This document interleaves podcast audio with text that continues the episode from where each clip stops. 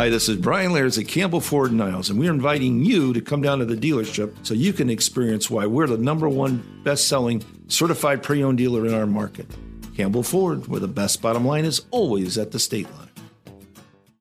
With so much negativity in the world, we need a little extra boost of positivity. Good news on Southwest Michigan's 97.5 Y Country. Last weekend, Emma Lyon was watching a boat race on the River Great Ouse in England with her family and friends. It was a pretty fun day until Emma discovered that she'd actually lost the antique wedding ring that was nearly 100 years old and had been passed down to her through the decades. Now, after the realization that the ring was missing, Emma reached out to the Bedford Scuba Divers, a local diving company, for help. And that was a pretty good decision because the diving team got together, went into the water, and they actually found the special ring. Emma described the event as, quote, a total miracle and took the divers out for a thank you drink at a local pub after everyone dried off.